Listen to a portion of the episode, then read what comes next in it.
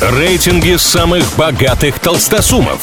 Списки самых популярных знаменитостей. Названия самых впечатляющих достопримечательностей и не только. Крутометр на правильном радио. Как известно, все познается в сравнении, для этого составляются разные рейтинги, а мы с ними разбираемся. Вот и до крутометра добрался Clubhouse. Новая социальная сеть покоряет мир и нашу страну в частности, а эксперты рассказывают, кто из пользователей самый популярный в отечественном сегменте. И если в ТикТоке или Инстаграме такое звание чаще всего носят представители шоу-бизнеса, здесь все иначе.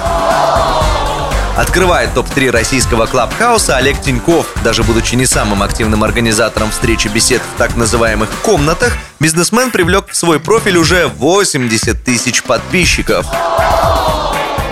На втором месте предпринимательница и блогер Ксения Дукалис. В ее случае Клабхаус — это еще один способ ведения подкастов, общаться в которых она зовет других знаменитостей. На девушку уже подписаны почти 87 тысяч пользователей.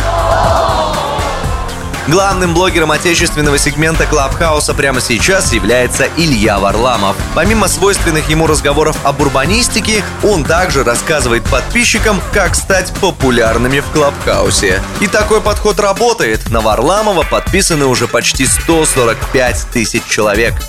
На этом на сегодня все. Услышимся в новых выпусках Крутометра на правильном радио. Крутометр на правильном радио.